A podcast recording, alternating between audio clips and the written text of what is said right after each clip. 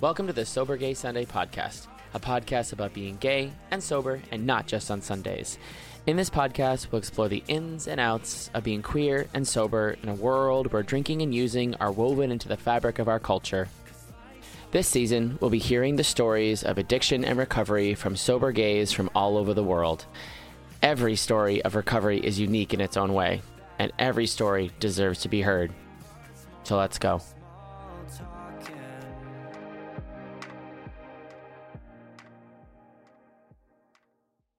Hello, and welcome to the Sober Gay Sunday podcast and part two of Frankie's story. I'm your host, Dave. As of the recording of this podcast, I have three years of continuous sobriety. Last episode, we chatted with Frankie about his rocky road to rock bottom.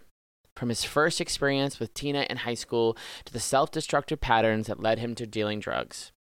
Facility after facility didn't ease the pain that addiction had brought until the light bulb moment that he had been trapped in a system that wasn't going to help him brought him into the light of a new recovery program. And I was like, holy fuck, no. You know, the past 20 years of my life have been me repeating the same pattern. And now I've hit a point in this pattern where it's going to be facility, facility, jail, jail, jail, facility, facility. And so I made the decision to seek out real help and like make genuine changes in my life. I was put into a um a halfway house in Jamaica Plain, uh, suburb of Boston. It was a shithole, but I loved it.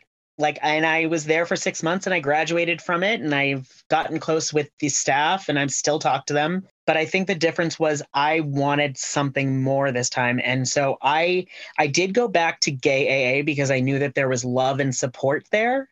But I also knew that for me personally, there was some kind of disconnect. There was something about the 12 steps that didn't work that because I had tried to work them and I I would always get stalled and they didn't really make sense to me. So I was going to gay AA for community, but I was looking for alternative treatment methods.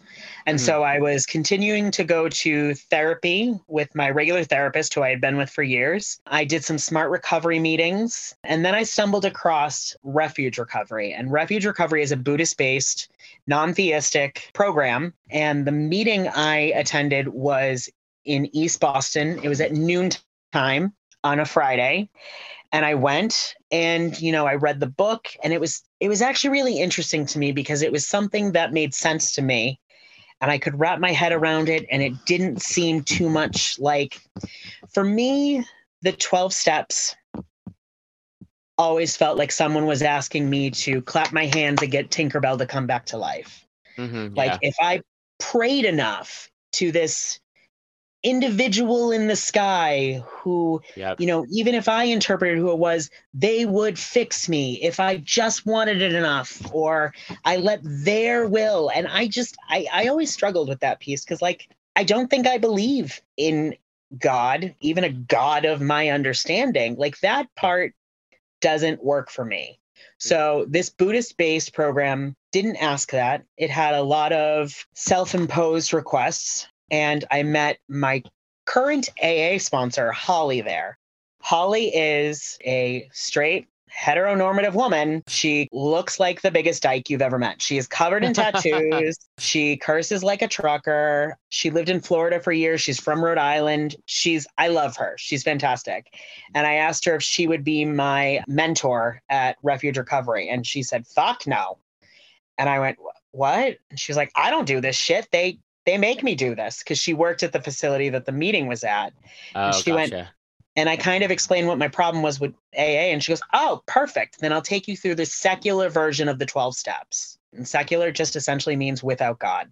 And so after years and years of thinking like I needed to follow it as it was in the alcoholic Alcoholics Anonymous Big Book as it was, I discovered that I had permission to look at it from a different angle. Um, and so she introduced me to the secular version of the steps and uh, a book called Staying Sober Without God. And I got this book, I got the e version, and I started reading it that day when we were trying to figure out if she was going to be my sponsor or not and if it, I was willing to do the secular version of the steps because it was, you know, it wasn't immediate. I didn't agree immediately. Yeah And I was in my halfway house at 2 a.m. reading this book that I could not stop reading, reading all of these feelings that I had felt in the rooms for years because I had spent eight years in the halls of AA. And like, yeah. I loved those people. They were my friends.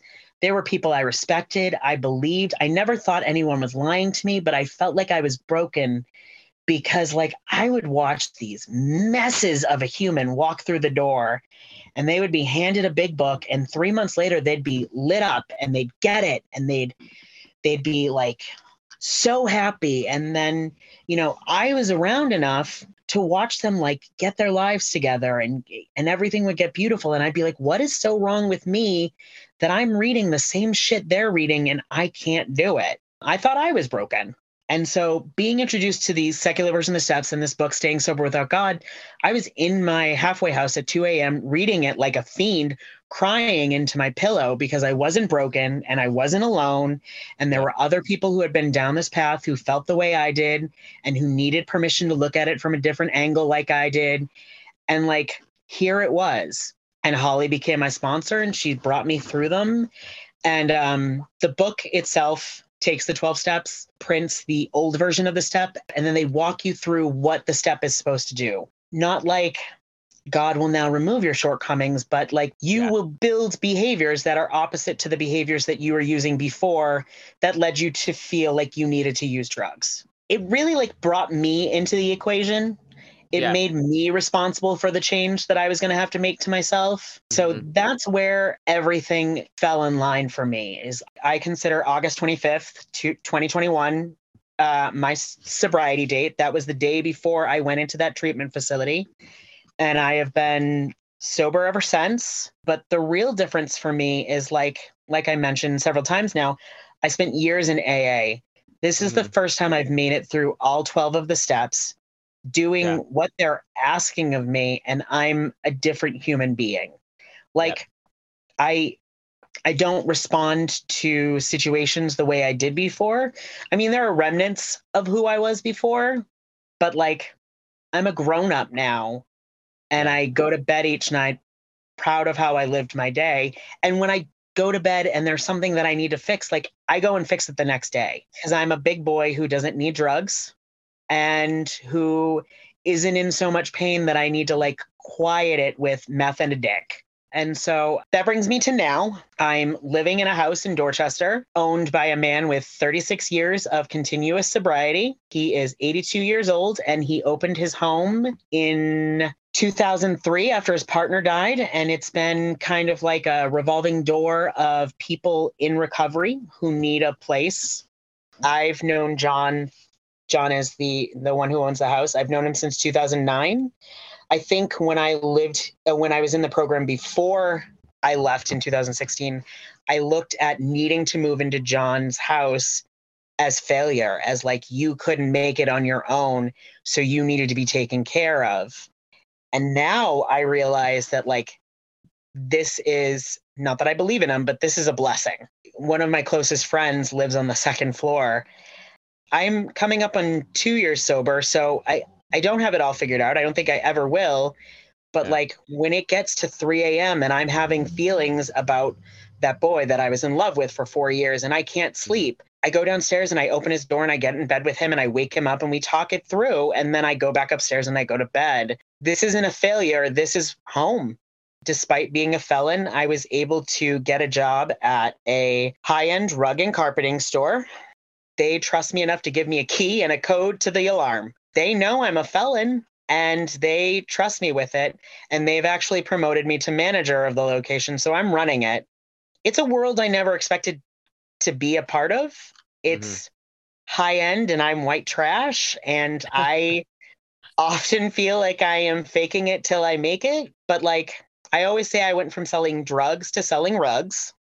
I go to work on a daily basis. I go to meetings three times a week. I'm bringing another addict through the secular version of the steps. And like on the weekends, I go to parties with like 50 to 60 other sober people that I'm genuinely close with. And yeah. like I have relationships today that I did not have when I was using. Um, that boy that I was in love with for four years was the closest thing I had to a committed relationship. And it was so toxic and chaotic and crazy. And now I have so much love and connection without the chaos. Even when I'm alone, I'm not lonely. Um, Mhm. I'm still single as fuck, but you heard but- it here, people. Let's go. anybody, anybody, I just joined Facebook dating. I've spent the last year working on my body, which, you know, the idea of going to a gym before I got sober was insane. I'd rather just spend a six day weekend doing meth and then being, you know, heroin chic by the end of it. So, like, being healthy and happy is all new, and every day is kind of an adventure. Now that you're in recovery, who would you say is your biggest supporter? And you know, there is no one person who is my biggest supporter. I have Okay. so many. Mhm. Are there people I am more open with and more vulnerable with than others? Absolutely. I have a good friend, Joey, who I text with every single morning. And when he asks me how I'm doing, it's not a simple, I'm good, how are you? It's, Mhm. uh, you know, I'm having this feeling or this happened. And then we talk about it and we do it for each other. And then I've got, you know, my crazy Brazilian roommate, Doug, on the 2nd Mhm. floor, who, you know, who has helped me be comfortable with my body the way it is. You know, and I do consider that a part of recovery because, like, a lot of the reasons I used was insecurity, feeling less Mhm. than, and he, you know, walks around naked constantly. I mean, I yes, he does. Yes, he does. you know, I've become more comfortable with myself because of him. And like Mm-hmm. that's been a huge part of recovery. And then there's John with, you know, yeah. he's 82 years old. So not Mhm. only did he live through the AIDS epidemic, he's been sober for 36 years and like he grew up during the depression. Like so many pieces. There are so many people in my life who are great supporters.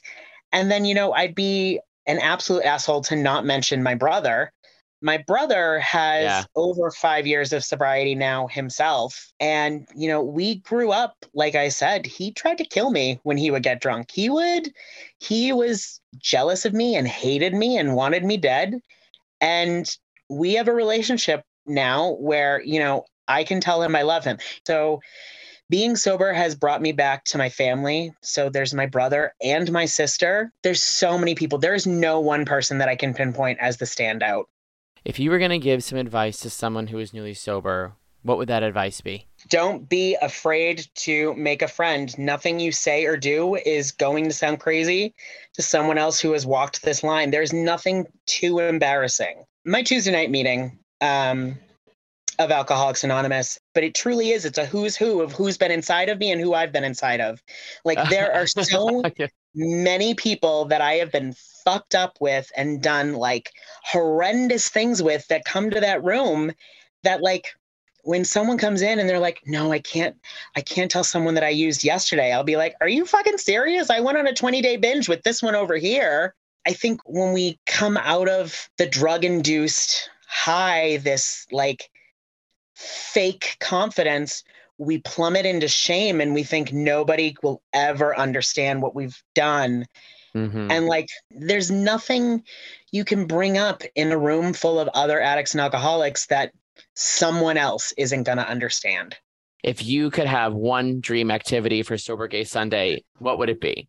Skydiving. That is a great idea. This has been an incredible interview. Your story is so inspiring. And where can people find you? So I, I think, you know, I am a member of the Sober Gay Sunday Facebook group. On Instagram, I am at Frankie Dankie Doodle, Frankie with an IE. On Facebook, it's Frankie Consolo. And I'm wearing my nasty pig hat in my profile photo. I really appreciate you coming on. This has been really amazing. Thank you again. And uh, we'll talk soon. All right. Thank, you. very much. Thank you for tuning in to the Sober Gay Sunday podcast. Please feel free to like, subscribe, share, and comment. Be sure to follow us on Instagram at Sober Gay Sunday. You can also email me directly at sobergaysunday at gmail.com. Thank you so much for listening, and until next time, stay sober, guys.